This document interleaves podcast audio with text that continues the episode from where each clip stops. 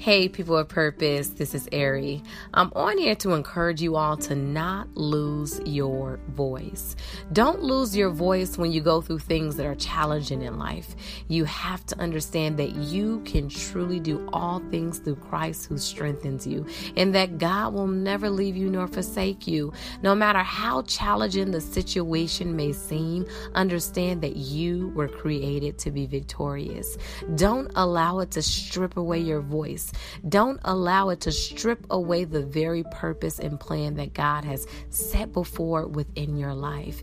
You have to use the strength on the inside to keep moving forward by any means necessary.